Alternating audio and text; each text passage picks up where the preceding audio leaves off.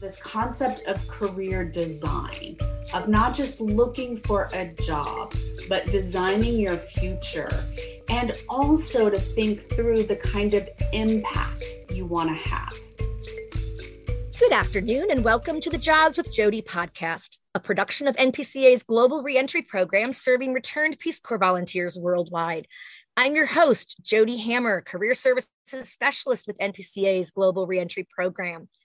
Today's episode is going to be dedicated to our monthly Ask the Career Coach job search Q&A featuring our very favorite Dr. Rhonda Ansted in conversation with me, answering your questions, your career and job search inquiries, all of those great topics that you've been wanting to ask. So, my guest, Rhonda, is no stranger to Peace Corps, certainly. Uh, not only is she an RPCV from South Africa, she's a staunch advocate for Peace Corps and has really dedicated herself to assisting RPCVs and others in you know making making the world a better place and finding fulfillment in in their careers and so she's worked with us as a career coach and consultant on many of our initiatives including our popular job search boot camps and you'll hear more about that in a little bit. So, welcome, Rhonda, and thanks so much for being here with us today. It's always great to have you back. Oh, it's fabulous to be here. Always look forward to these podcasts and looking forward to seeing what um, what questions come up today. Wonderful. Well, great. We uh, we always encourage questions from our live audience. So you know, please plan to participate actively and, and share your questions. You'll have the opportunity to ask those as well. So let's go ahead and and get started. Uh, Rhonda, one of the things I wanted to really have you spend a little more time on talking about, you know, one of the things that you've been working with us over, you know, the last two quarters has been the job search boot camp and most recently the mid-career relaunch boot camp, which have been so popular and really effective courses that have walked people through the job search process using your targeted career design studio uh, tool that you developed and coincidentally offer to all RPCVs free for four months. So, can you just take a few minutes to introduce people a bit more to how the boot camp works and what it's based on? Sure, and um, yeah, as as you know, Jody, these um, these boot camps are really designed to help um, our NPCA members to identify the kinds of jobs that are good fit for them and then figuring out how to actually get those jobs. And so it really is based on some, you know, kind of best practices in the career development field, um, but also just what I've learned from, especially working with people in the social impact fields, the people who want to make the world a better place. Um, often, we, and I say we because I'm I'm definitely one of those people, we will focus so much on the cause that we don't take time to think about, well, what do we want to be doing on a day-to-day basis? And so this concept of career design, of not just looking for a job, but designing your future, and also to think through the kind of impact you want to have. Um, for so many RPCVs, um, just doing a job to pay the bills is not enough. And research shows that that's true for majority of people that we are happier and healthier when we feel like our jobs have meaning. And that meaning is specific to each person. So one of the things that I think is really important and that I designed my career design studio to work with is to um, to help you uncover your own definition of success, of fulfillment, of meaning, of joy, and um, and to take what we know from like positive psychology research to understand how we can thrive in our jobs and not sure. make it through from week to week.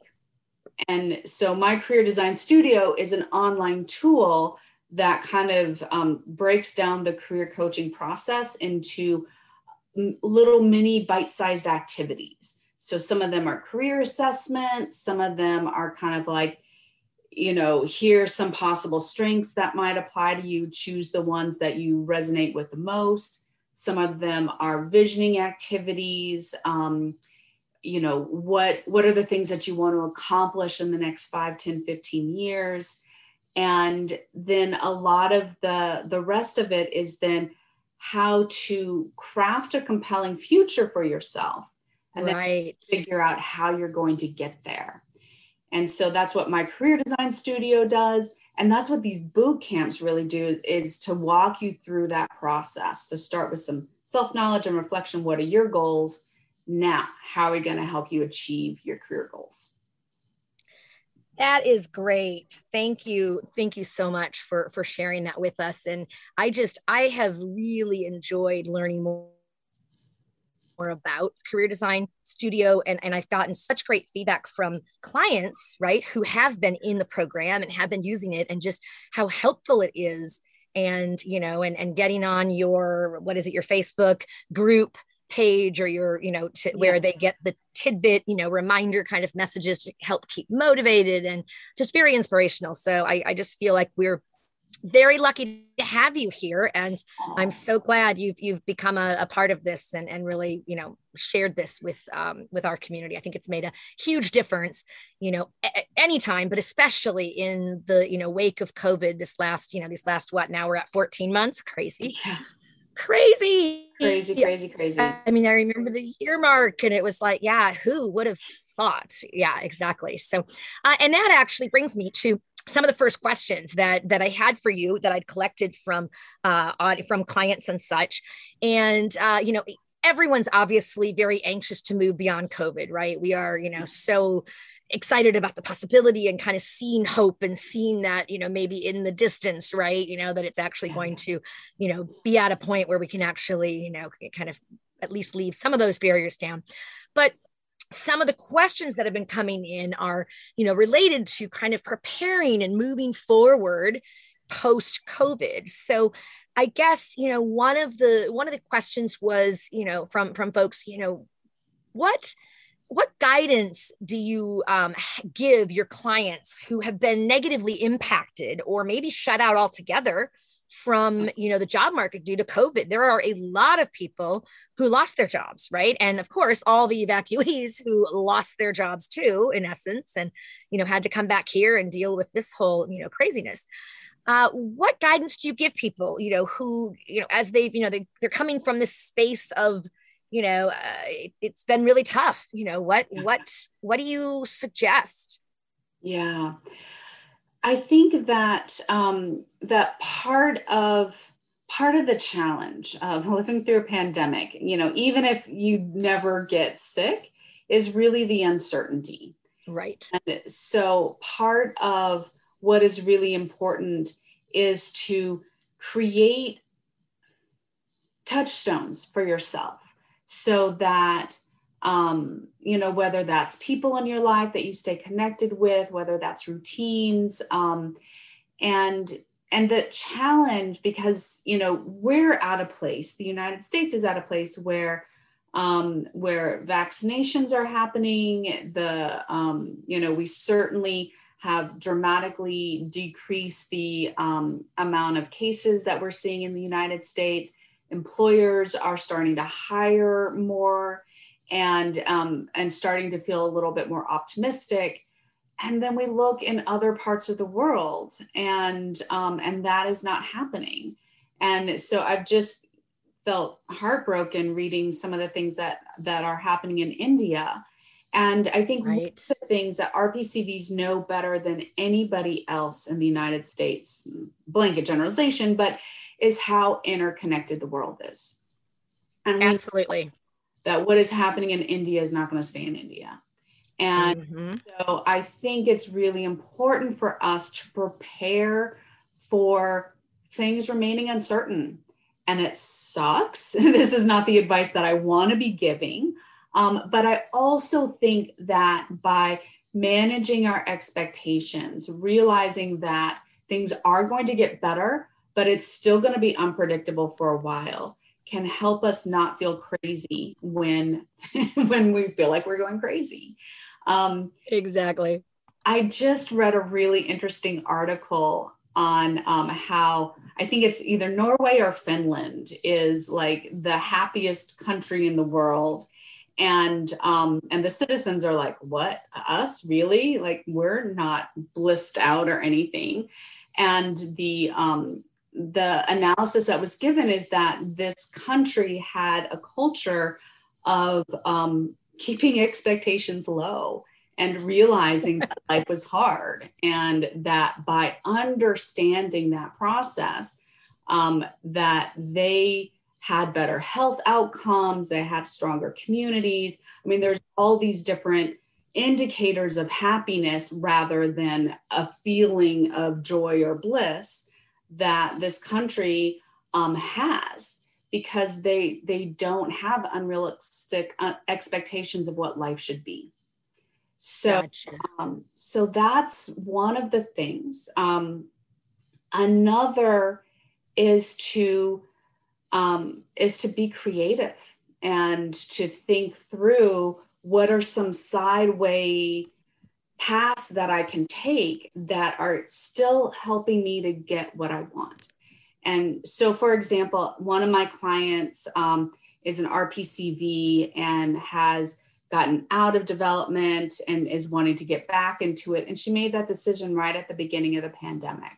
And this is when, you know, everything came back home. And so there's not a lot of hiring happening here. And um, and so she's been doing some um, sports coaching on the side just to make ends meet, but she really loves it.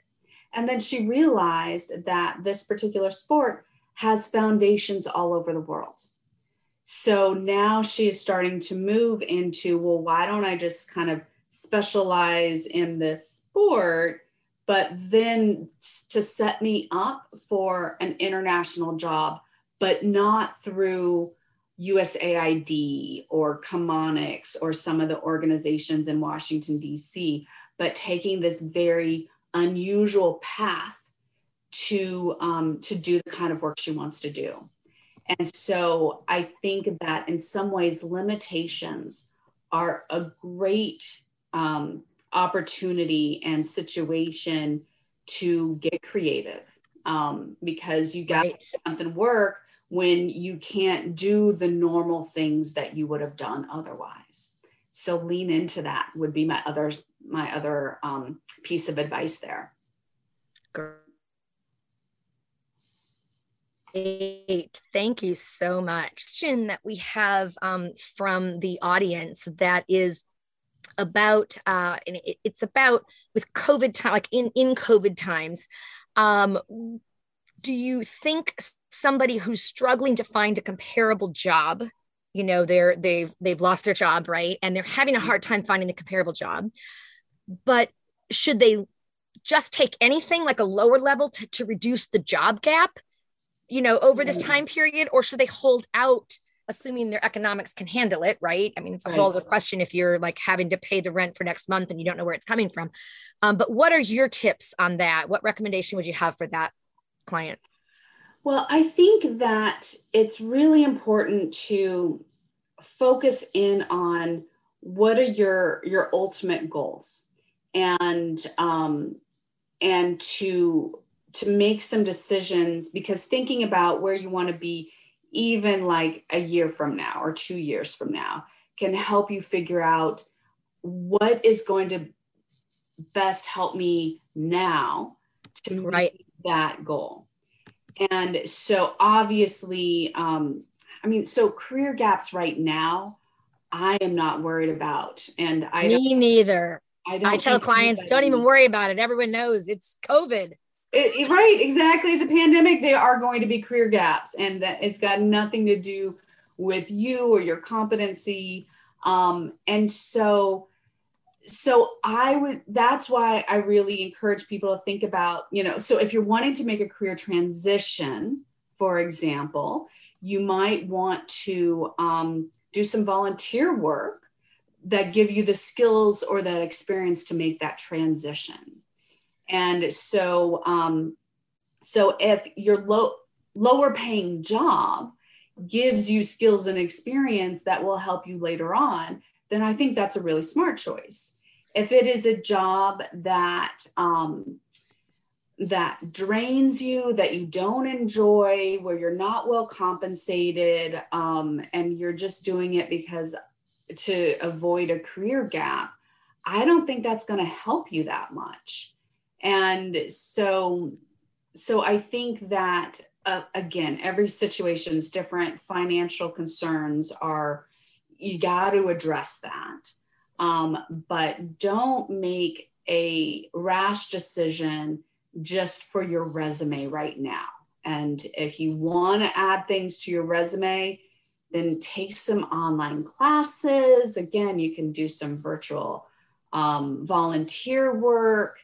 And um, so make your current decisions with your future in mind, is what I'd recommend.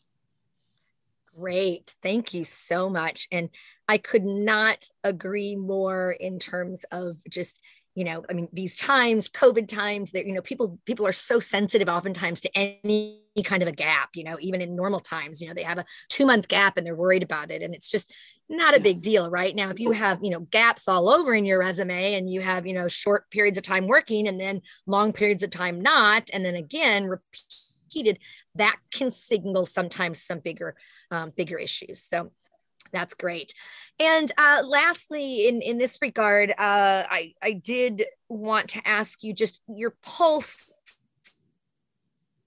in general. I know you work with a lot of like international development clients and that kind of thing, but what are you hearing or you know what's your pulse on kind of you know the employment client uh, climate are your are some of your clients getting you know to get starting to get more offers or at least interviews you know what are you hearing so kind of that whole from the job seeker perspective do you have any good news for yeah. us? I do. yeah, I do. Yay, good news. Um, and and really, I think that um, that there a lot. My clients are finding jobs, and my clients are finding good jobs. Good. And so it really, it, you know, part of it is a testament to them because it does take work to do this. Um, but but when you go through kind of the career design process that I mentioned, where you know what you want, you can articulate your your value, your skills, your fit, then um, you're always going to be in demand um, for somewhere.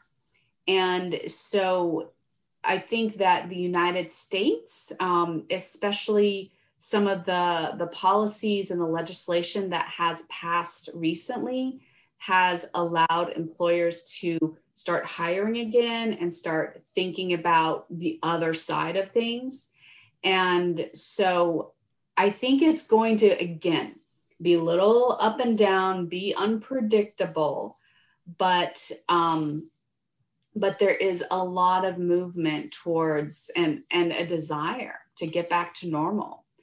And so I think that you know keeping your ear to the ground and you know paying attention to what's happening in, in the industry that you're most interested in so if that's international development um, you might want to you know read what's going on in um, devex.com they've got they do a lot of news and articles assessing the industry. Um, but you know anything else that where you're wanting to move into um, do do your research on that and talk to people talk to people who are doing the work and um, right and that's where you get kind of the real inside information either on the industry or that specific organization because some some companies are just better than others and um, so you can always find people that are hiring. Um, so just continue to do all that good networking that Jody and I talk about all the time. Push, push, push. Yep, yep. That's that's where that's where it's going to happen, and especially right now.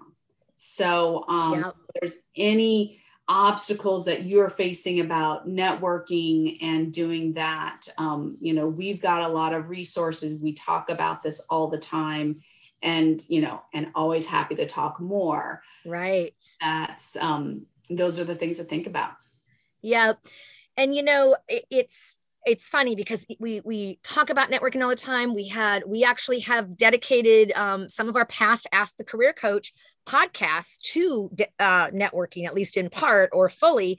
It's such a big concept, and there's so much to share on it, and it is so important. Um, and it doesn't have to be that slimy, sleazy feeling, you know, like you're selling your soul and that's exactly. what i think rhonda and i come from the perspective of you know it can be seen you know more you know as rhonda says you know um, as community building. And really you're just you're building your alliance is what i oftentimes say of people who you know and who know you who you know just it, more people can keep their ears open and can can help in those kinds of things. So that's great so, uh, Rhonda, one of the, uh, you know, we, we always get some questions, uh, you know, uh, from folks who are maybe, um, you know, they're they're mid-career professionals, right? And and so they're you know worried about competing with some of the younger you know uh, what, folks and and oftentimes they're not recognizing the value that they bring right? You know you're a seasoned professional you bring a lot of things right um, that others don't don't have. But um, one of the questions here is from somebody who's saying you know how do i do you have particular advice this is from tammy who is asking if, if you have particular advice for folks in their 50s and competing in a job market with younger people and having a supervisor who's younger. What tips or mm-hmm. advice would you have for for Tammy?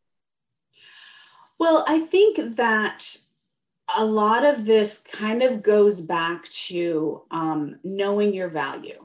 And so Jody mentioned you are a seasoned professional. You've got skills that only come with experience.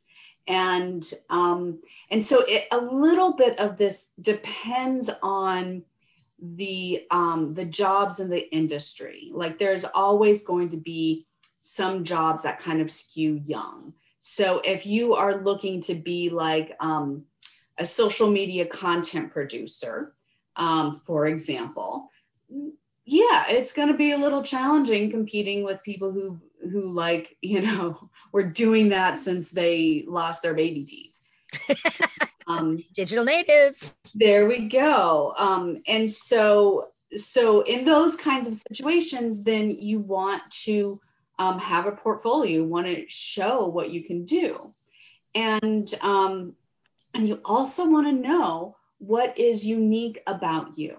What do you offer that um, that other pe- that other people don't regardless of their age?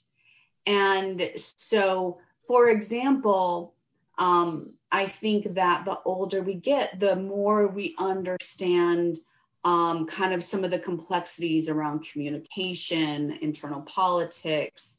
Um, and so, so even though digital natives might be able to work the tools better, you might be a lot better with the messaging and the content. And so, so now when you're talking about working with a supervisor that's that's younger than you. I think so much of that really can be so specific. It really depends on the person. Um, some young supervisors can feel insecure and they feel like they have to prove themselves. And um, and so if you're working with someone like that then they might find you a little bit threatening and intimidating if you are coming um, that you will make them look incompetent, for example. And so I think that the advice with working with younger supervisors in some ways is similar to working with with anybody is to realize you're all a part of a team and the goal is to have the team succeed and so um, so pay attention to their own ways of working. Um, you know, if you're noticing that there's some insecurity, then again, we've got a seasoned professionals have the experience and hopefully the wisdom to be able to say, all right, how can I assure this person that I'm not here to make him or her look bad or right. um, to take their job away from them, that I want to make a contribution to the team. Exactly. And anything you can do to just, you know, somewhat, you know, overcome some of those stereotypes, right? In your own, you know, professional development, right? Take some of those extra mm-hmm. courses, right? You know, to have those on your resume, or so they don't assume, oh, this is somebody who won't know X, Y, Z. Just doing some of everything you can to just show your, as as Rhonda said, your communication skills and some of that other the, the art and science of you know customer relations when you're a seasoned professional you, you know you're you're able to do that and so um, work those as well that's great thank you thank you so much and uh, I do want to ask uh, another uh, question that uh, came in from the audience here on uh, if if my current job is toxic, mm. and I've been building to leave it since 2013. Mm. How important is it to make the next job the perfect job, or is it okay mm. to make it a transitional job? And I know you are going to have a lot to say on this, Rhonda, yes. because this is what speaks to your heart and soul and when you're working with clients. So take it absolutely. away. Absolutely. Yeah. And um, I think that um, I, this is such a great question. And, and I, one of the challenges of being in a toxic environment, especially for that length of time, is that it does tend to warp our sense of self it tends to um, to really kind of crush our self-esteem and to think that I don't have any value because my boss hates me or you know I haven't gotten promoted or whatever it is.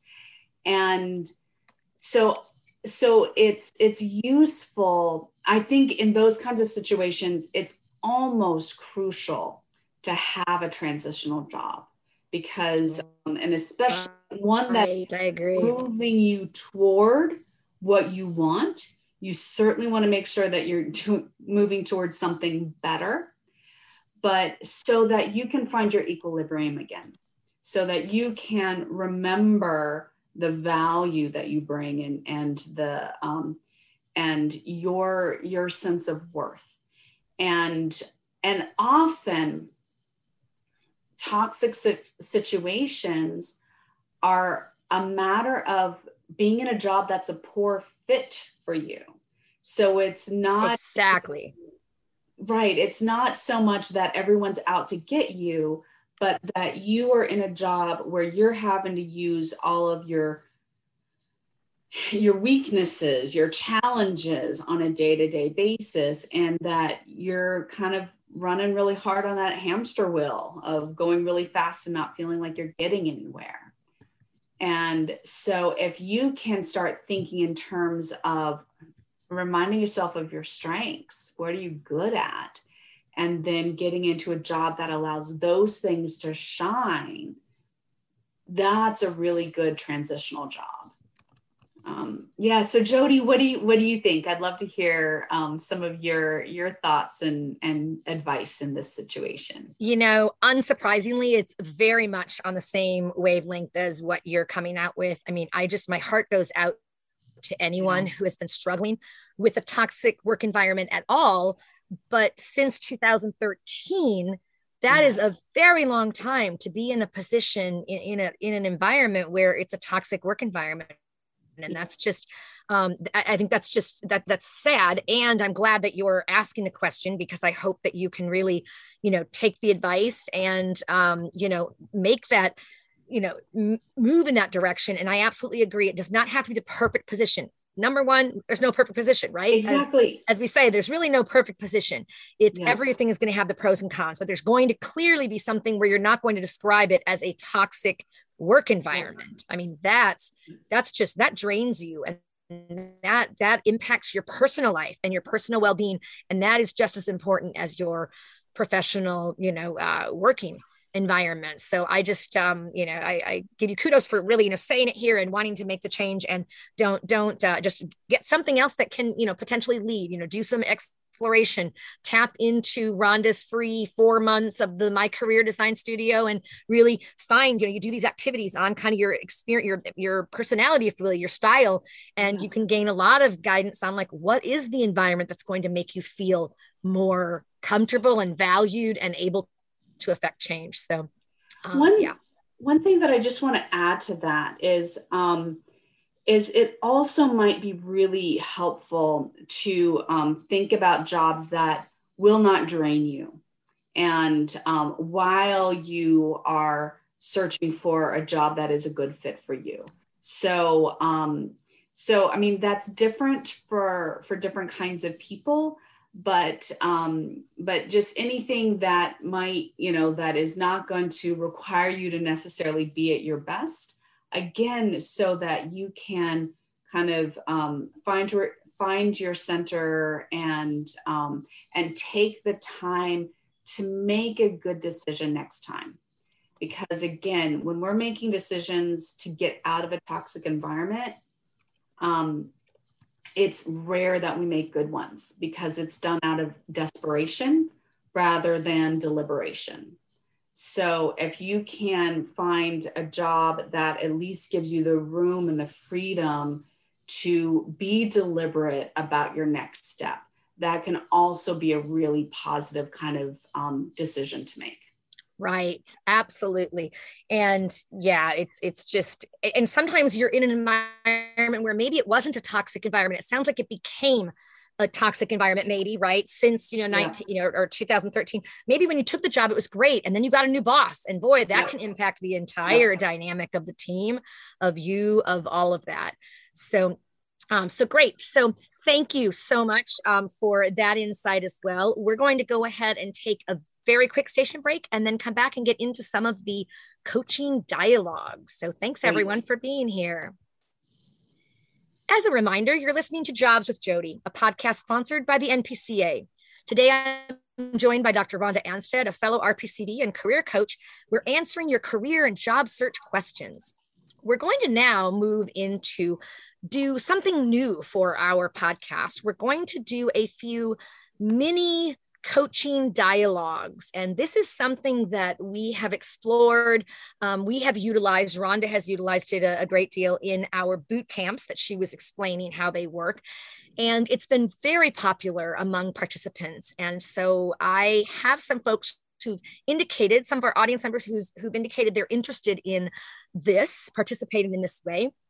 And so I am going to introduce our first audience member, and I'm going to have them unmute themselves. Is Sam, and Sam is going to. You go ahead and take it away, Rhonda. You can you can ask the first question and then uh, be in dialogue. Okay. Excellent. So Sam, hello.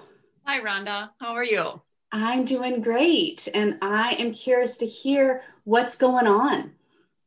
Um, well, I'm trying to change a little bit of what I, I do currently, and mm. I'm I'm trying to weigh whether I um, go on with education, in other words, pursue a PhD. Ah um, I am in my later 40s. And so I kind of feel like, you know, there's a lot of time that is required to save money, uh, apply to a program, actually get through the program, graduate. Um, it's a lot of work. And I have done um, well in my previous programs at the master's levels. I have two masters. And mm. so I'm trying to decide if that's something that because I'm so interested in my field, if it's worth it to have that option to possibly teach at the university level, even though I could see myself very happy staying within K 12 and just, um, you know, uh, for lack of a better way to phrase it, just love being, love it up and being by being in a, in a more uh, really advanced um, educational program. So I'm just trying to make some of those decisions. Yeah. So tell me a little bit about the about the field that you're in. So so it sounds like you're in education, is that right? That is correct. Yep, I'm in education and I am a Spanish teacher uh-huh. and I have been teaching Spanish basically at the K 12 level uh, for probably about 15 years. And I have um, actually in the Peace Corps, I taught biology as I have both a biology degree and a Spanish degree. So mm-hmm. eventually I went back to school to get a license to teach Spanish. And then I also have a master's in, in teaching. And then I, I just recently acquired my um, second master's in Spanish. Okay. And um, what do you love most about your current job? I love the ability to be creative and mm-hmm. design with my students on a daily basis. I love that autonomy. And I love, um, and this is where it gets tricky. I feel like uh, most of the time with autonomy, I can use the target language on a consistent basis. And yet, that's where I have um, run into a lot of conflict. Mm-hmm. meaning it's not a supported approach in how I actually teach my content. And so um, I want to be in an environment where I can teach the target language and culture mm-hmm. and be able to use the target language feeling supported from uh, within the the staff and then also within um, the community really that i'm that i'm teaching mm. okay so you're bringing up some really good points and and that's what i i'm going to encourage you to focus on at the beginning uh, of making this decision is what do you want what changes do you want to see? Um, so what i'm hearing from you is to have an opportunity to teach differently and to have support for the way that you're teaching. Correct and um, what are some of the other things that you would like to have um, in your future in your future career that is a super question. Um, I actually, it's a personal slash professional um, desire, and that is to feel uh, highly advanced, not just advanced, but mm-hmm. highly mm. advanced in my skill sets with the target language. Mm-hmm. And I actually, um, a bit of background, really came into this career mm, at way after college. I did not go in to this career. I was supposed to be a medical student and and go in mm. that direction.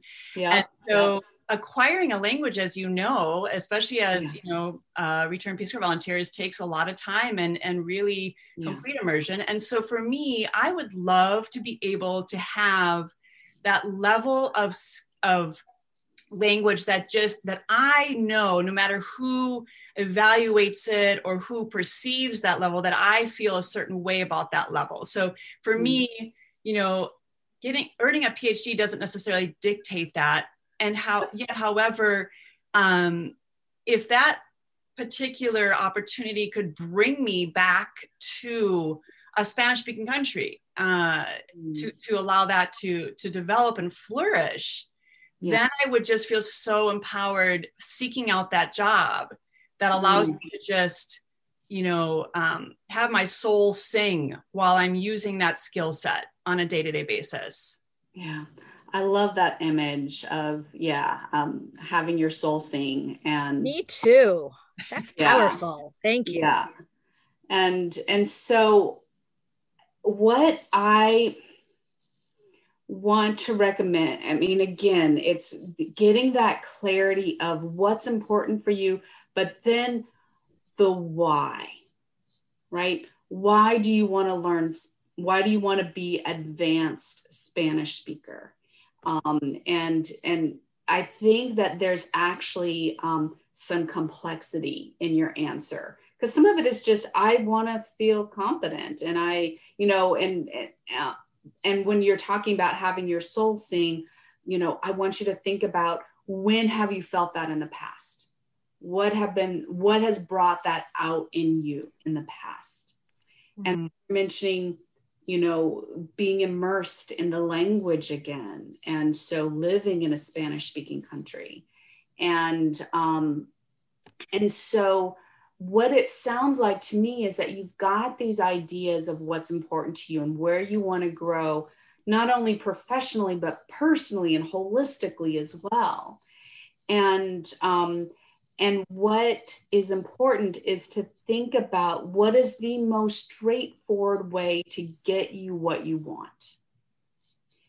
And so, my general advice when we're talking about PhDs, because you mentioned a lot of, you know, like a lot of resources just getting into the program. And then that's like a four to eight plus year commitment. Um, and, you know, there's opportunity costs there. What could you be doing rather than getting your PhD? Um, and generally, I recommend that people get PhDs if there is a job that a very clear end result, a job that they want, and there's no other way for them to get there. Okay. And um, because otherwise, it is such a huge investment. And um, now there is that sense of competence and status of, you know, of having a doctorate, of going through all of that. Um, and I want to suggest that there's other ways that you can get that. And I want you to think about those. Okay. Um, and um, and so and i'm speaking of someone who did get a doctorate did go back to school later in life in my in my um, 30s and 40s and um and part of it was that i did um i love learning and i kind of there's aspects about academia that i really love. And i did things with my doctorate that i would not have done on my own Hmm. And in that respect, it was worth it. Um, and and at the same time, um, the irony of PhDs is that it can make you less um, less employable for certain kinds of jobs. Hmm. Exactly. So, I, yeah, I, that's something really important to think about. And sometimes PhDs in certain kinds of jobs get paid less because they're seen as being out of touch with reality. They're too academic, too ivory tower. Hmm, interesting. Very helpful. Thank you. Yeah. So, um, so get clear about what you, you know, what you would want to be doing, say 10 years from now. Mm-hmm. And then think through what is the most straightforward way that I can make that happen. Interesting. So if I think out, if I'm hearing you correctly, mm-hmm. really 10 years, uh, 15 years, what is it that would just make, like I said, my soul sing? And then from there, mm-hmm. how am I going to right now take the most direct path? Right. Really get there. Exactly. Exactly. So, so some of the things that, you know, that I'm thinking of is like, how can we get you into a Spanish speaking environment again, you know, an immersive environment again? That doesn't even necessarily mean take you know going to a different country. There's plenty of you know communities in the united states that are you know 100% spanish speaking. But you know again just break down what is it that you want and how do you get those things individually and then collectively? And um and if phd is the most direct way of doing that then you have your answer Okay. Um, and the reason why I gave you 10 years is because that's the minimum of, you know, not the minimum, but yeah, if you to go through your PhD and get another job, that's the amount of time it would take approximately. Right. Um, I personally think that you can get you get what you want much faster than that without a PhD. Good to know. Really helpful. Thank you. Yeah. Great. Thank you to both of you for that. And I think we have time for one more mini coaching dialogue here. And uh, our next volunteer is Ronnie Mackey. Hi, Ronnie. Good morning, Dr. Ansted. How are you today? I am fabulous. How are you? Doing okay. Uh, trying to to get all the loose ends tied up and, and yeah. looking in anticipation of the COVID relief uh, initiative. So I'm excited about that. Great, great. Yeah. So tell me a little bit about what's going on. What do, what do you want some um, some coaching advice on? Well, currently, I mean, you and I have been working together for several weeks now, so you're very mm-hmm. familiar with my situation. Uh, the the things that, that are coming to mind at this point is um, one of the values of the program that that you've uh, you know I have found with your program is that it's helped me to narrow down my focus a lot mm-hmm. and understand uh, just kind of what my motivators are.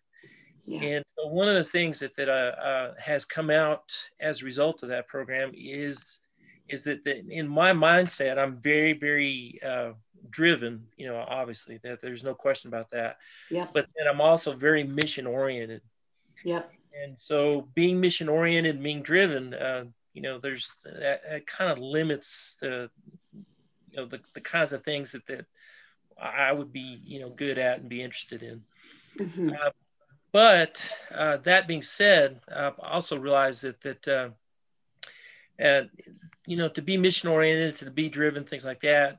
If, if you're looking for change, if you're looking to to improve on a situation, things like that, it has to be more than just me driving it. It has to be somebody where you know I I have the vision, the vision is there, but there's got to be other people who are part of that. Yeah. And so going forward, uh, trying to um, you know communicate that with with different people and trying to uh, get people to see the value of that mindset has been kind of challenging, especially in these days. Mm. So the question I have with you, and you know, of course, this will be a continuing uh, question as we go forward, and yeah. that the the full breadth of that understanding is still yet to be uh, understood. Is it that you know, um, as I go forward, what are your thoughts on that? You know, you know me probably as well as anyone at this point. Uh, what are your thoughts about that?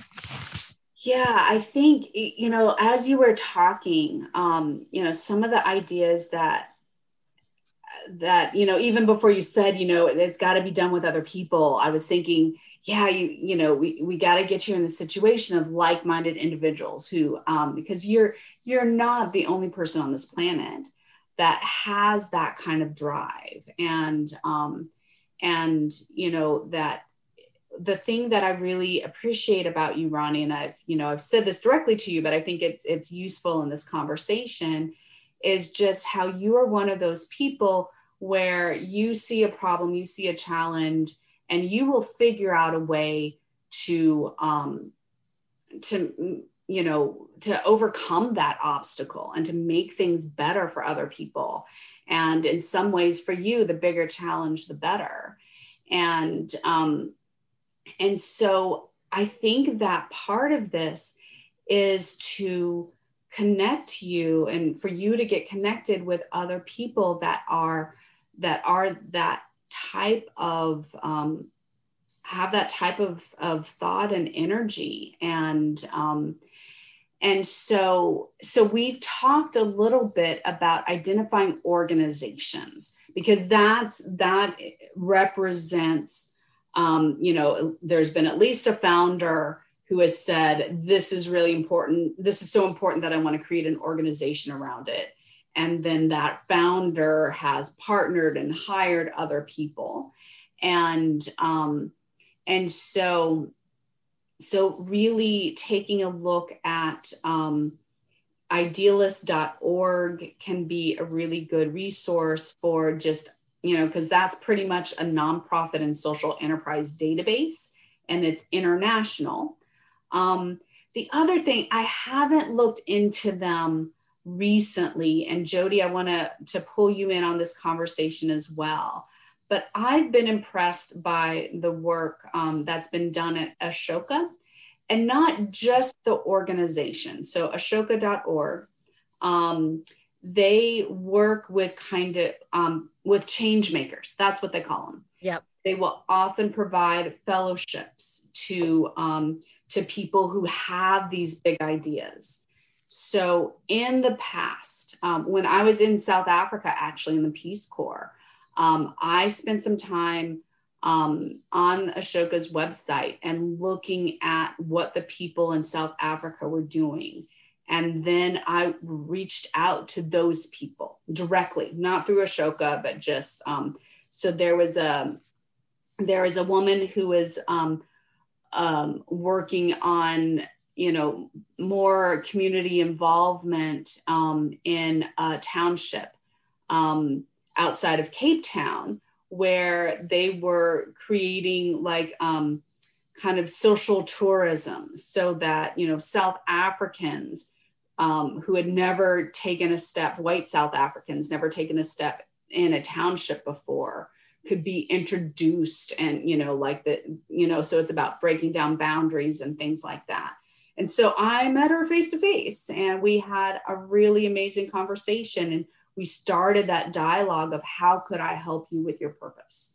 And um, and so that's what I want you to start to continue because you've already started this process, but to but to really specifically look for those ambitious big thinkers who want to make a difference in the world and um, and reaching out to those individuals where then you can start having those conversations about and here's what i can bring to this vision for the ones where you share the same vision. And that's that's part of this process too um, is identifying the people that are doing things that you want to be involved in.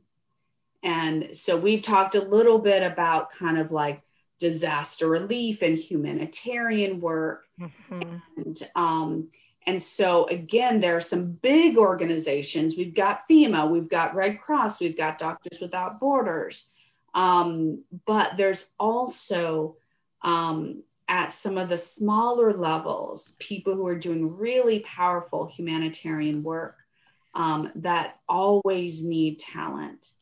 And um, and so, and especially because you've got a real knack for um, for fundraising, for you know bringing in the resources in unusual ways. And um, with your with your different connections and you know just thinking about the work that you did in nepal. Um, and so so that is something that i'm really going to encourage you to explore is you know the people who share that same passion and drive that you have because they are out there and they need someone like you ronnie thank you dr Ansted i appreciate that yeah. So, um, so yes, this conversation will will continue.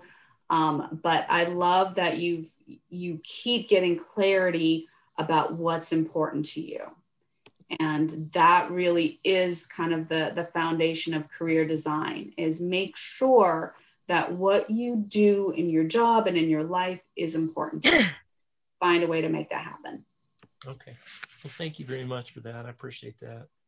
My thank pleasure. you. Thank you. And Ronnie, thank you for sharing. You obviously have a very big heart. I know you do and want to give back. And I think Rhonda's advice is just spot on with trying to identify some of the smaller nonprofits and um, you know who are working in you know specific areas humanitarian you know efforts and things and and get involved in in some of those perhaps too so you'd be a great addition anywhere so Thank you, uh, Rhonda, as always, for your expert advice and guidance to our RPCV listeners. And thank you to our listeners for tuning into this Ask the Career Coach episode of Jobs with Jody. If you have ideas for future topics, please email us at careers at peacecorpsconnect.org. That's all one word, peacecorpsconnect.org. All right. So thank you so much, everyone, for being here. And please make it a great day.